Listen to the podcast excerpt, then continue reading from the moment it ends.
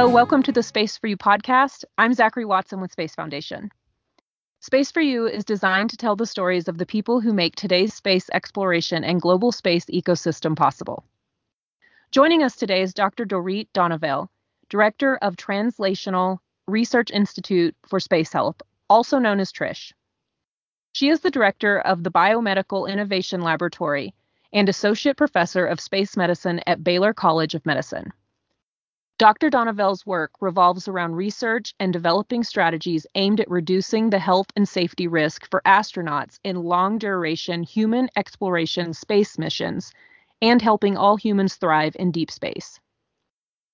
Dr. Donoviel has received numerous awards for her work, including NASA's Group Achievement Award for work as a member of the Executive Steering Committee for the Impact of Sex and Gender on Adaptation to Space, a collection of six scientific articles published in the Journal of Women's Health. Thank you so much for joining us, Dr. Donoviel. It is wonderful to have you on the Space for You podcast. It's a pleasure to be here. Thanks for having me. Word on the street is that you are an avid Star Trek memorabilia collector. How old were you when you began your collection?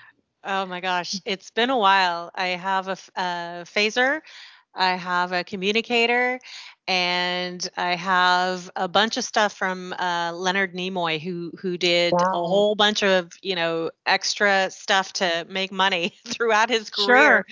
Uh, but yeah, I've been doing that for quite a while. I think I was probably ten years old when I started watching. Uh, it kind of dates yep. me. It was amazing. Um, you know, that show was really, really ahead of its time in terms of the diversity and the kinds of things that they dealt with what would you say is the most notable about your collection? Probably the uh, you know the communicator because yeah. you look at it and it looks so much like the flip phones right like in the yeah. 60s somebody conceived of that and i actually owned a flip phone that looked just like the communicator so to me that was like we have to look at sci-fi for the next great ideas it's by letting ourselves have the freedom to imagine that we really come up with the new innovations for our life here today Yes, open your mind to taking inspiration from many different avenues. Absolutely. Did you start your career in the space ecosystem? Nope. Oh, nope. okay. Nope. It was really interesting because nobody thinks they're going to work in the space world. I mean, there mm-hmm. there are a handful of people. I mean, now in my job, I can't tell you how many people reach out to me from all over the world who want to get engaged with space and and I totally feel for those individuals because there is a passion that needs to be fulfilled. They mm-hmm. need to connect. And I do my utmost to try to connect them and plug them in wherever I can. Uh, but sometimes I just don't have a job for them. I just don't have sure. a way for them to contribute. So I invite them to just participate in terms of listening to some of the the things that we do, including podcasts like this mm-hmm. or workshops, or connect them to societies and conferences, et cetera. That's the best I can do for people because we're a really small virtual institute. I don't have a job to give them, but my journey really was all about biology. I find the human body and living things so fascinating. We are absolutely incredible innovations ourselves. I mean, just think about your body and how yes. it is optimized to perform so well in whatever environment you put us in. Right. So yeah so so the journey for me was through biology and then you know how these things happen you just kind of like circuitously arrive at an opportunity and then an opportunity presented itself to do space biomedical research and i'm like what what is, is that even a thing right. and in fact i remember my family members going space medicine like is that real did you make that up i'm like no no there it's a real thing so right. yeah so that's how you landed at trish was through your your biology beginning yeah. and through that yeah avenue. so trish has only been in existence since uh, 2016 october oh, 1st wow. which is the okay. fiscal year fiscal year starts for October 1 through September 30th. So I've been director of Trish for the last five years. There was another mm-hmm. director before me, but Trish is new. We're kind of a new institute. We're in our sixth year now. I guess we were not new anymore. We we've lost that new institute smell, maybe. but no, I was with uh, Baylor College of Medicine with a previous institute called the National Space Biomedical Research Institute, NSBRI, which was the predecessor to this one. Um, so, but also at Baylor. Yeah. So you must take risk to do this type of work. And do you consider yourself a disruptor? Absolutely.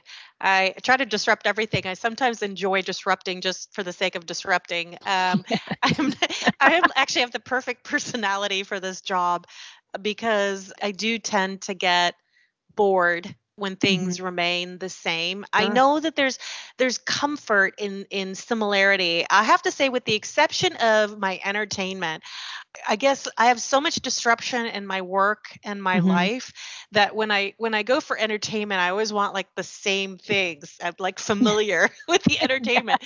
and perhaps people who are in jobs that are not so risk taking take more risk taking in their entertainment choices. I don't know. That's just a hypothesis I have right now. No, I, I think that's great. What as far as entertainment goes, so what are you talking about? Movies, books? Yeah you know you know how you kind of go back to the favorites mm-hmm. like i love british yes. shows british murder mysteries uh, oh. i've probably watched a&e's pride and prejudice about 3042 times uh, and it's, it's like so you know good. it's just a perfect production and i just always know what i'm going to get so when exactly. it comes when it comes to entertainment i like that but when it comes to my work I have to tell you, once we just completed the Inspiration 4 research complement, the 1st mm-hmm. commercial space flight, all private individuals, they for the first time they actually executed mm-hmm. real solid scientifically vetted important research for NASA for us yes. and it was a huge undertaking and mm-hmm. as soon as that was over, I'm like, okay, what's next? And my team is like, what? Let us take a breath. but we're like, we're moving on. We're doing the next big thing. yes. on to more disruption. yes, exactly. I'm glad that you brought up the Inspiration 4 mission because I wanted to ask you about the civilian crew that went to orbit on SpaceX's Inspiration 4 mission. And there was Trish sponsored research that was conducted as part of Trish's Expand program. Correct. Is is this a new program? Brand new, yeah. Mm-hmm. So I mean, we've all dreamed of of the capability of doing research on more people than mm-hmm. just government agency astronauts. They are yep. fabulous, well trained individuals, but they're highly, highly well extended. They have a lot on their plate. They mm-hmm. do sign up for a lot of research studies, but they're aren't that many going to space now as missions get longer and longer.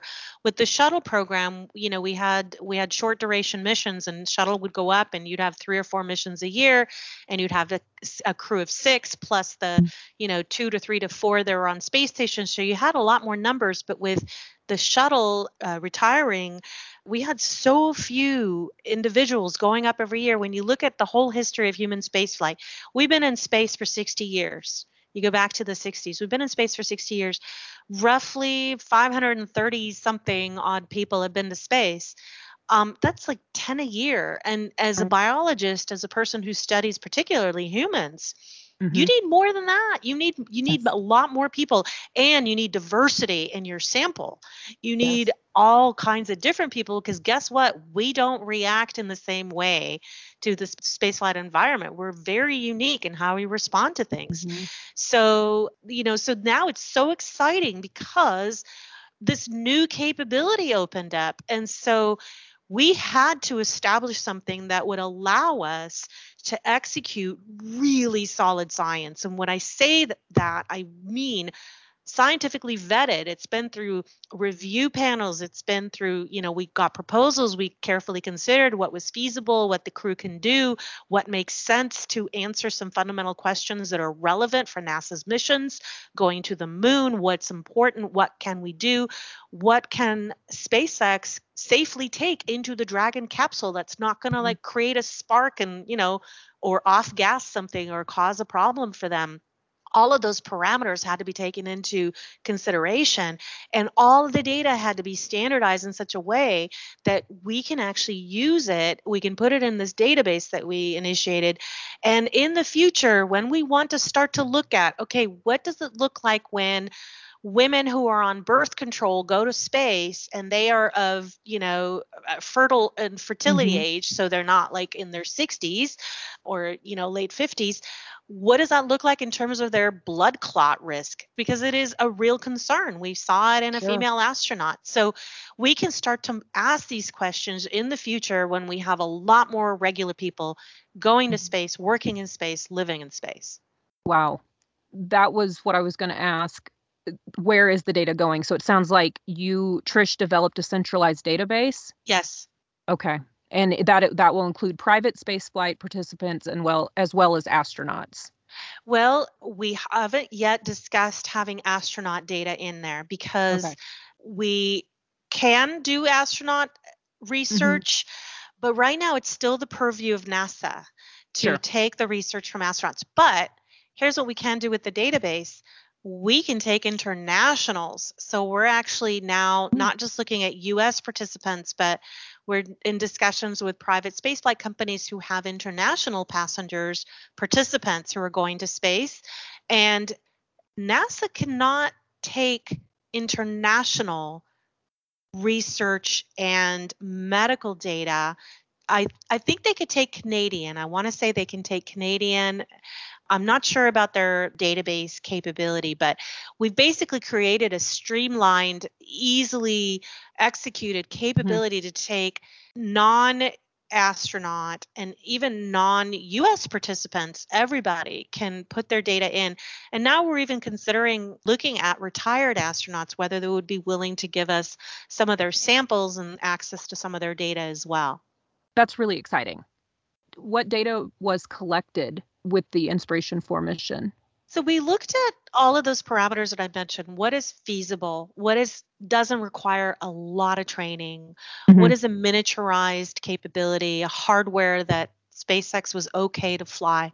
Flying hardware like a device versus a software or something like that is a big deal because it, it, it actually costs money to lift it off the ground, right? More fuel to get an extra gram or so. And there's like, I, I don't know what the statistic is. I should know this at the top of my head, but it's a lot of money to take sure. even a little bit off the ground.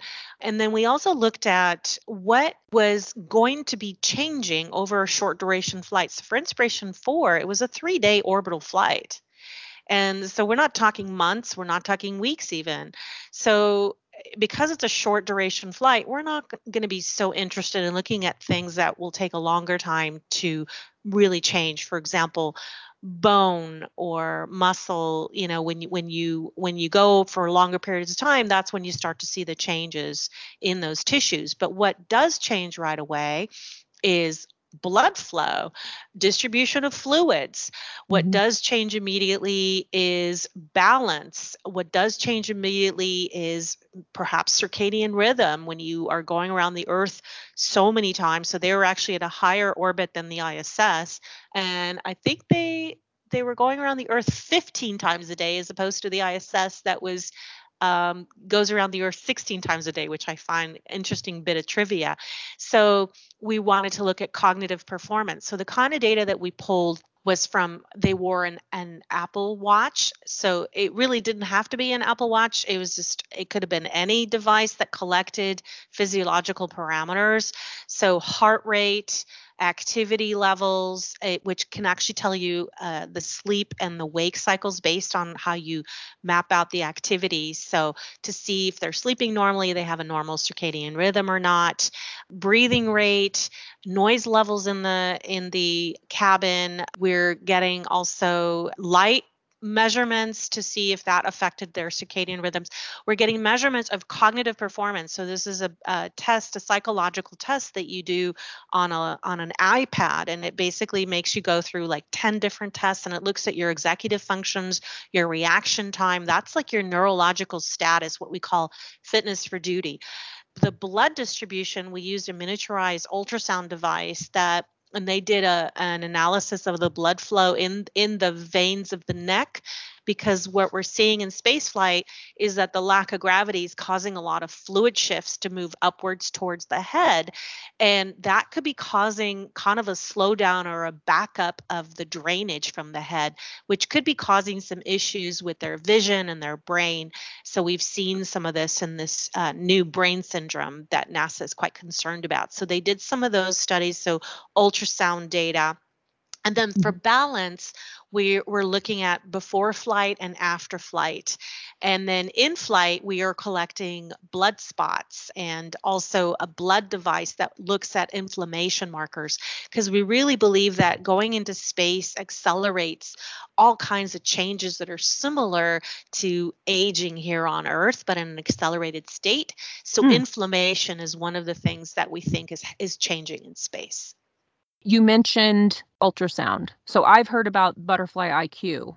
The, mm-hmm. Uh, how can the work that is butterfly IQ um, help people on Earth?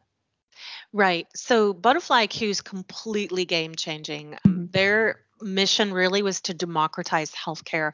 And I love that because the democratization of healthcare doesn't just extend to places in the world that don't have access to massive medical centers or trained ultrasonographers who know, to, know how to use an ultrasound, but now it extends to space. So we can even right. take it to our lunar colonies or Mars colonies or anywhere where humanity goes. Mm-hmm. You need to take medicine with humans, right? Yes. So medicine must follow humans wherever they go.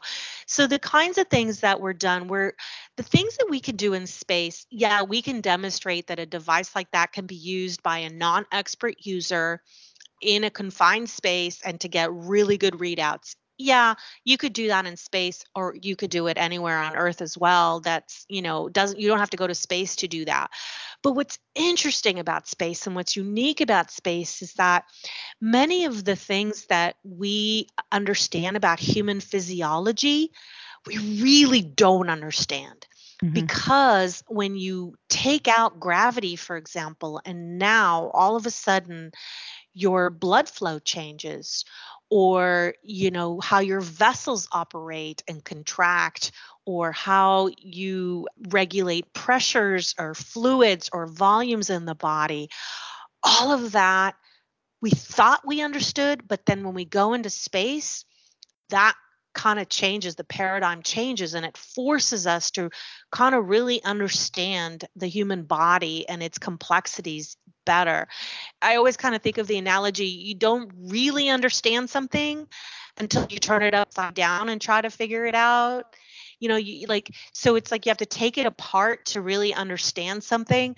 And that's mm-hmm. the way I sort of view space flight is the human body is put under a condition where now we get to see all kinds of things that our bodies could do that we didn't even realize they could do here on earth. Right. That's great. You've mentioned this, you've touched on this. There are so many health issues that can arise in every day. Um, and we need to be prepared for those in, in space, from a simple cold virus to something complex like type 1 diabetes. What are the biggest challenges Trish is identifying in space health right now? So, the big ones are this condition that I alluded to, the neurological and the blood flow and the fluid shifting, there's a neurological condition called spaceflight associated neuroocular syndrome. And SANS for short. Um, and it's the the top risk to human health in low Earth orbit. And what I mean by low Earth orbit, it means within the protection of our atmosphere. So the atmosphere extends quite a ways out, and the ISS today and around orbit around the Earth is still protected from the space radiation environment. So once you leave the vicinity of Earth, then the radiation becomes a top risk because at that point, you're exposing the human body and we know that the human body is going to undergo damage from the space mm radiation we simply cannot com- completely shield the individual except for burrowing underground you know 17 mm-hmm. feet of lunar regolith or you know mars regolith whatever it is you have to go under in order to protect us completely from the galactic cosmic rays that humans will be experiencing.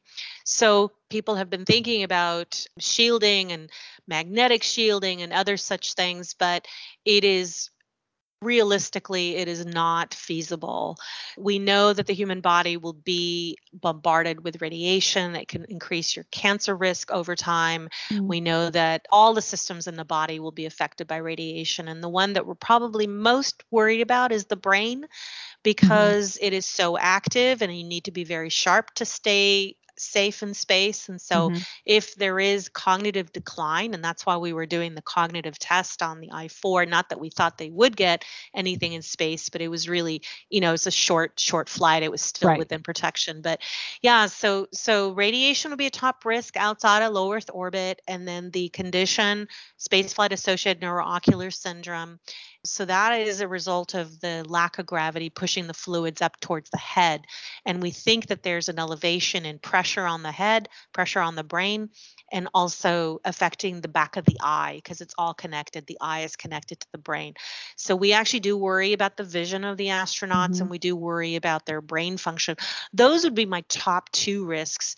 And then, of course, just the extreme isolation on a Mars mission when you move further away from Earth and you're thinking about a Mars mission, the extreme isolation brings up issues with behavior. That's the other major yes. one. This is really embarrassing, but I'm going to admit it. I just learned today that it takes seven months to get to Mars, to travel to Mars. So, with current capabilities, with, with current capabilities, yes, yes, with current capabilities, yes. it's it's so, a sl- it's a slow boat to Mars. so I, I mean, I would are the health challenges different for the let's say the moon versus Mars? Absolutely. They are very different. So, again, it has to do with duration. So, sure. uh, the further away from Earth you get, the more challenges there are. When we when we go to the moon, if we have a medical emergency, it's about a 2-day trip back, really. 2-day trip back. Right now, if we have a medical emergency on ISS, we're back within a few hours. Mm-hmm. So, the concern is is that when they go to the moon and they have a, a major medical event, an injury, it's a couple days. So people people need to be able to take care of themselves. So the medical capabilities sure. have to be ramped up. Food, no problem. We're close enough to Earth that we, you know, mm-hmm. we can plan out the food situation. Behavior is not going to be a problem. You can still see the Earth. It's a shorter trip. We're not going to be on the moon for, you know, two or three years. Maybe it's a few months mission. Not a big deal. Communication delay is really minimal minute or two, we could still have fairly real time communication. The concern on the lunar surface is radiation, as I mentioned before. Mm-hmm. So we will have to go underground really to protect the astronauts if they're there for long periods of time. But a 30 day mission exposed to space radiation, it, it is definitely going to be damaging to human tissues I'm not too too worried about a 30 day mm-hmm. mission radiation exposure. If you're there on the moon surface for six months to a year, yeah, now I'm going to worry about radiation. The other thing to worry about lunar exposure is the dust.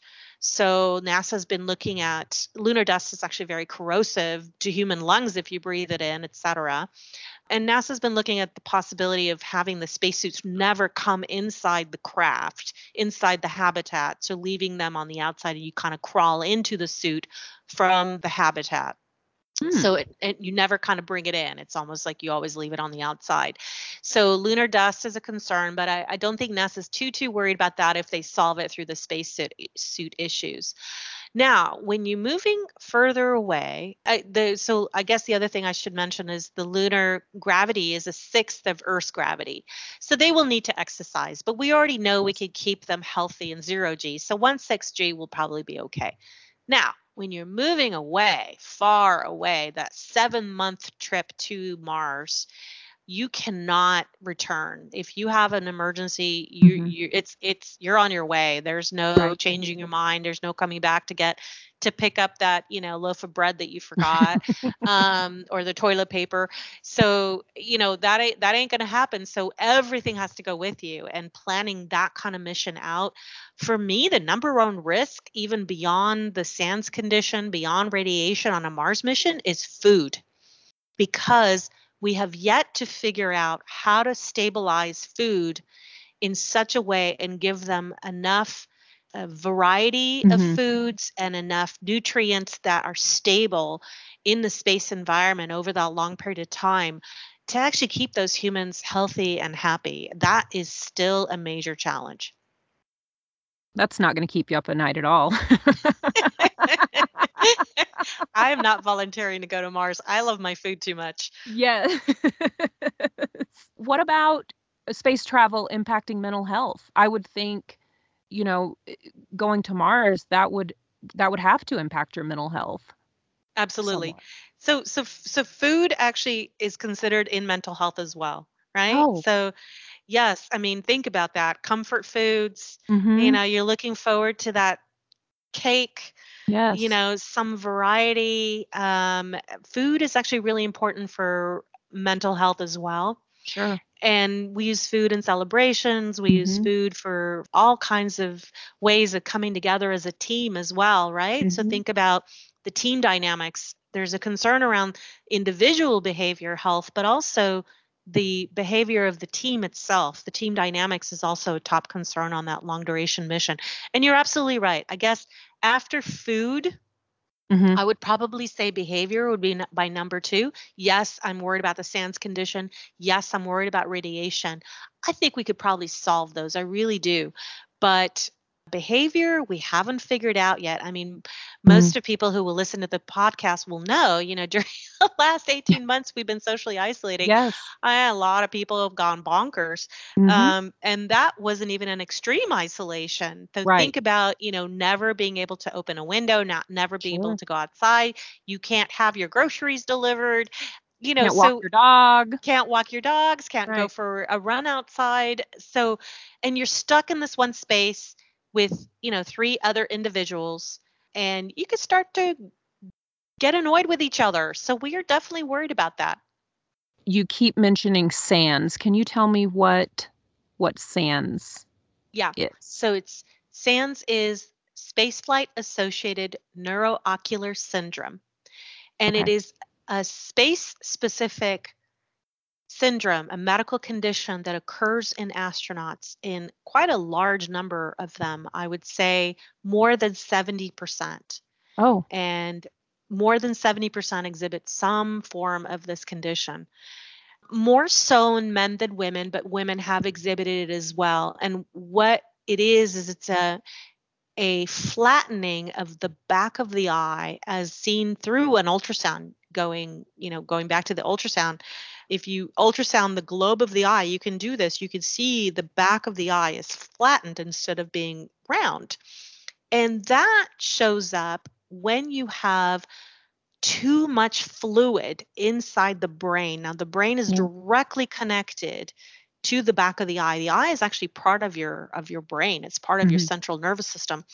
And what that means is that there's so much fluid. It's almost like you imagine a balloon that gets filled up so much and it's pressing up against the eye and it's causing that back of the eye to get flat instead of round like it normally would be. So think about two balloons being next to each other and one just gets bigger and bigger and bigger until it impinges on the other balloon and makes it go flat that's sort of like what's going on here and so we think it has something to do with not being able to drain cerebral spinal fluid csf which is the fluid that your brain is is bathed in sufficiently and it may be due to the veins not properly draining the blood pressure changes. There's all kinds of things that are going on. So the physicists are getting involved, the neurologists are getting involved, the ophthalmologists are getting involved, the hmm. cardiovascular uh, the cardiovascular experts are getting involved because it has to do with vessels and pressures and fluids and it's this lovely lovely interesting question as to how the body regulates fluids and pressures. And you see something similar to it with people who have increased pressure on the brain. So, people with hydrocephalus, for example, who have too much fluid, Mhm. And people who have traumatic brain injury can sometimes accumulate fluid as well. And then there's conditions also, other than hydrocephalus, that also have increased pressure on the brain. So, it's a very interesting uh, new syndrome that's not been seen before in medicine, but it's similar to a few other conditions here on Earth. But studying it in space has really led to some incredible insights as to how we regulate what's normal in our head and what's normal in our body. In the 2021 Trish strategic plan, it mentions increasing the N. And that sounds like a phrase that might be used quite a bit around Trish. Does this include partnering with other organizations besides NASA? Yes. So okay. let me just give a little primer on what that means, increasing the N. Sure. So, N is in statistics and and it's not just in science but in economics or business or psychology or anything that you do even when you're doing a census or a survey or you know like how many people uh, like creamer in their coffee or not mm-hmm. the n is the number of people that you survey okay so if for example i wanted to know whether people in houston prefer creamer in their coffee or not the larger the sample size, the more N I ask, the mm-hmm. better my result will reflect reality. So if I only ask five people, I really can't say that Houston likes Houstonites like cream in their coffee. But if I ask 5,000 people in Houston, I could probably get a better sense that Houstonites really do like cream in their coffee. So the larger your N, the more confidence you have that what you're looking at is not a fluke, but a real result. So we do this in biology, especially because there's huge variability between individuals. So when we look at somebody like who has a SANS condition in space, and I can tell you 70% of astronauts have it, I mm-hmm. know because we looked at enough people. And that was really hard to do because there's not that many people who have been to space.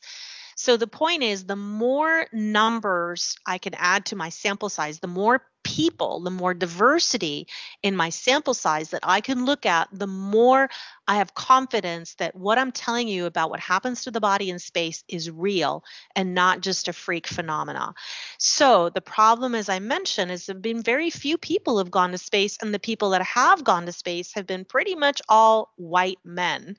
And, mm. you know, they all tended to be of a certain you know military background and it's a certain demographic and and that's been what the agency needed but as you've seen more recently nasa's mm-hmm. been phenomenal yes. at recruiting people of color and more women and you mm-hmm. see it not just in the astronaut corps but at leadership at nasa and in the research community what we need to do and we know this even from medicine here on earth there was a big problem with sleep medication when clinical trials testing the safety of drugs and the efficacy of drugs have always traditionally been done in just men, men, men, men. And so women are not men, they're not smaller men. And so mm-hmm. women process drugs differently, women have a different response to the drugs. And so there was actually a problem with a medication that was commonly used. You can look it up. I'm not going to name it here, not to create problems, but sure. people would take a sleep medication, and then women would have after effects in the morning after, and they would fall asleep at the wheel and get into car accidents. And it was discovered that women are really sensitive to the drug. And so the studies that were done to put the drug on the market didn't look at women. And so after all these women got into car accidents, then the FDA said, wait a minute, if we look at women, we need to decrease the dose by half. So now they made the company you know or the doctors when they're prescribing this sleep medication it's it's a it's a prescription drug for sleep to reduce the dose for women that is the problem with not looking at enough n and mm-hmm. enough diversity in your n so and you see this across the board different ethnicities as well so knowing this from the medical field here on earth and i actually worked at a pharmaceutical discovery company before i came to do this space work I know that whenever we develop radiation protectants or other types of mitigation strategies for humans going to space, I've got to look at all kinds of humans. And so the problem is if you just go with NASA astronauts, we have so few of them that we could study that by looking at more partnerships with commercial spaceflight companies and regular people, we can increase the N as well as the diversity. And not just commercial spaceflight, but we're also working with the Australian Antarctic Division, which we think is the closest model here on Earth to what the extreme isolation will be like for a Mars mission in the sense that there are individuals who are isolating in the Australian Antarctic program for very long periods of time and extreme isolation, much, much more so than the US Antarctic program. So we want to study them in terms of the behavioral aspects. Is it too dangerous to send a pregnant woman to space? Wow, that is a great question. I would not want my daughter or my daughter-in-law when they're pregnant to go to No. space. In answer to my que- to your question, too dangerous. I. I don't know the answer to that. We don't have enough information. So think about flying now. Right. I believe that the FAA doesn't allow you to fly if you're past 36 weeks. hmm Regular flying, going up into a, a pressurized cabin, Right. is probably fine before 36 weeks, but now you're thinking about G forces changing. Now you're thinking about the zero gravity certainly will have an effect on how your fluids are distributed. So think about that. We already know Sure. fluids are distributed differently in space. When I had my first child, I had too much fluid in in my mm-hmm. amniotic sac and in fact that was a bad thing. They made they made me go into bed rest because Right. I had contractions too early because I had too much fluid. So if there is a fluid imbalance during that pregnancy, it really could put the health of the mother and the child in jeopardy. Absolutely. Have you ever been absolutely blown away by any, of your findings? Well, you know, blown away is relative. Remember, I live on the edge all the time. That's Uh, is, you know, for things that, that blow me away, it's been a while since I've been blown away because I see so, So many cool things. Right. But when I tell my friends who are just regular old biologists, I spoke to my friend who's an immunologist the other day and I told her some of the things we found, and she said her mind was blown away. So I think my set point is different than most people's. Sure. Absolutely. But but I am blown away by the simple fact that our bodies adjust so mm-hmm. well to being in zero gravity. I mean, Right. so because of the fluid shift, what happens is, is you have too much fluid in the body. You have too much. Your brain feels it. Your body feels it. So what does it do in compensation? You pee it out. You absolutely pee it out. You see it in the mm-hmm. 1st phase of fa- space flight. Astronauts will diurese. That means you get rid Oh. of the extra fluid. So it is so amazing that our bodies have compensatory mechanisms and know what to do when something like that happens. You decrease your plasma volume, and because you don't want too much concentration of your red blood cells in your blood because your plasma volume is lower because you peed it all out, you decrease the number of red blood cells. So your body has a way of compensating to make you as healthy as possible in this new environment. To me, that is mind blowing that our bodies are so good at adjusting to a new situation so well. it's crazy how intuitive and uh, it, how bodies it just it that blows me away Yep. just it, bodies not in space Oh, yes, agree. but bodies in space even more. right yes. dr Donoviel what's next for trish Wow. Okay. So, like I said, I'm always on to the next thing. Mhm. I get very bored. So, we are doing more commercial space flight. We are definitely expanding not just the science and the access to different types of people. We're also expanding like new business models too. You know, we have to be able to execute research in a way that really kind of brings the best value to NASA and the and the, the taxpayers here on Mhm. Earth in the US.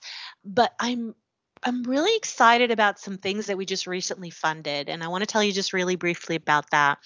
We have we kind of taken a different approach to solving some of the concerns that NASA has, they they kind of take all the risks to human health and they they have a whole plan, a research plan, and it's risk by risk. So the behavior risk has a research plan, and the radiation risk in the brain and, and the heart has a research plan, and and the food risk has a research plan, and the and the medication stability risk has a research plan, et cetera, et cetera, et cetera. So what we try to do is we try to find things that are cross cutting and find something that would sort of be best bang for buck, right? So, mm-hmm. looking for approaches that would take care of multiple risks or multiple problems. So, one idea, this came, kind of came out of a, a crazy workshop that we ran a few years ago around torpor, human torpor. And torpor is a term that's used in e- ecology and zoology. It describes when an animal goes into hibernation. It's a state where the animal reduces its metabolism to conserve energy. So bears do it, certain squirrel species, some birds, etc. And humans turns out humans used to do it long long long time ago before we had electricity and, and heat and all those things we used to go into caves in the wintertime and we kind of went into kind of a hibernation state. And we know this because it was a really interesting paper that was published a couple of years ago, basically found some uh, DNA that that matched with hibernating animals and started to look at the possibility that humans may have hibernated. So we thought, what if you really could put people into hibernation, like kind of like you see in those sci-fi movies, right? And, you know, there's all kinds of reasons why that would not be good for the body because you want to exercise the muscles, the bones, you know, et cetera, et cetera. But what if you kind of alternated between when you go to sleep, you actually reduce your metabolism in such a way that you could achieve two things. Number one, you would reduce the resources. So if you're breathing less and you're in a reduced metabolism, you're going to take up less oxygen, and you're going to and you're also going to eat less, which means you ha- you don't have to bring as much uh, supplies, etc. And so reducing metabolism would accomplish some of the resource problems that we may have on a long duration mission. Right. But the other thing that's really fascinating, it could also take care of the behavior problem if you're just asleep for like 20 hours a day. right you know, you're not going to go bonkers the rest of the time. You're just dreaming some beautiful dreams. So to me, that solves the behavior problem too. And then, and then the third thing is, is that it could also reduce overall damage to the body. And why do I say that? When you have a massive traumatic event to your brain or your heart, they actually put you into a hibernation like status. they will induce coma mm-hmm. or they mm-hmm. will just cool you down so that the the the normal cellular processes that normally occur, your brain actually is really active. It takes like the majority of your energy comes from brain activity. If you just kind of cool your jets a little bit, slow things down, there's less damage that can occur just from the normal wear and tear on the body. You're producing a lot less waste. You don't have to clear as much. And we know that when things are active, that's when radiation damage can do the most damage and uh, okay, radiation damage can can be the most impactful. So if you just kind of cool everything down and put people into a reduced metabolism state that might be a cross-cutting solution that we need to look at. So we recently funded four completely wacky projects super cool and you know they're very different from each other but all of them trying to look at the possibility of putting humans into a reduced metabolism state sort of like a semi hibernation that is fantastic. I cannot wait to hear more about that. Do you have any interest personally in traveling to space Oh, sure. If somebody let me go up for an orbital flight, like kind of like what they did recently, oh yeah, I mm-hmm. would go for sure. Would I go to ISS? Yeah, sure. I'd go to ISS. Do I want to go to the moon? Mm. Maybe, maybe, maybe for a couple weeks I would do it. Uh, Mars? Hell no. Yeah. No way. Forget it. Me neither. They can send me a postcard. exactly. I want my food. Uh, yes. I would love to hear your thoughts around the importance of mentorship. Was there a particular mentor that was instrumental for your personal development? That's a great question. And it's the number one thing I would say to anybody, anybody at any point in their lives. You can be as old as me, and still I have mentors. I have gathered mentors around me. I've always had a mentor. I've, I've, I've, oh, if not one, several. Mentors are critical you have to work at the relationships. You have to build yes. those relationships. You have to pay mm-hmm. it forward too. So remember, it's bidirectional. The mentor also gets something out of the relationship. Sometimes through discussing stuff with people who I mentor, and I have several people I mentor, and I and those people actually end up going and getting amazing jobs and doing cool things and are able to pay it back to me now. I've seen it happen. So, you know, investing in people is probably the best way I can spend my time and I I absolutely mentor people, but I also I I look at it as a bi-directional interaction not just that you pay it forward and you get it back later uh, the feeling of you know helping somebody but also sometimes when you're speaking to somebody because I always speak to people as equals I never look down at anybody no matter what stage their career they're at they bring something fresh to the discussion. And yes. so when I'm mentoring somebody, I will make incredible insights from that mentoring conversations that really help me in my work. And so I never look at it as something that I'm giving them and they're not giving back to me. I'm always getting something out of those conversations. So mentoring is absolutely critical. You have to really work at it. You have to um, start by providing some value to the prospective mentor. And what do I mean by that? There's just a lot of information out there. And so if you can help curate information for that very busy mentor, for what do I mean by this? Like if somebody sends me, look, I just saw this conference, it looks really good for your institute, or I think based on what I read about you or what you're publishing about, I know that this might be interesting. If you bring things like that to the table for these people, that's of value or making introductions for them or letting them know about an effort that's going on in your own backyard that that might be helpful to them. So kind of building those relationships by giving them a little bit of something and then you know then they become a lot more open to spending some time with you what's the one piece of advice you'd give to someone starting out in their in their career whether it's in biology or space? Yeah don't focus too early. I've read this wonderful book called range and it is about how people who cross train whether it be in sport or science or business or anything that you do or literature or entertainment when you cross train you bring such an amazing wealth of experiences. It makes you so much more valuable to any organization that you join.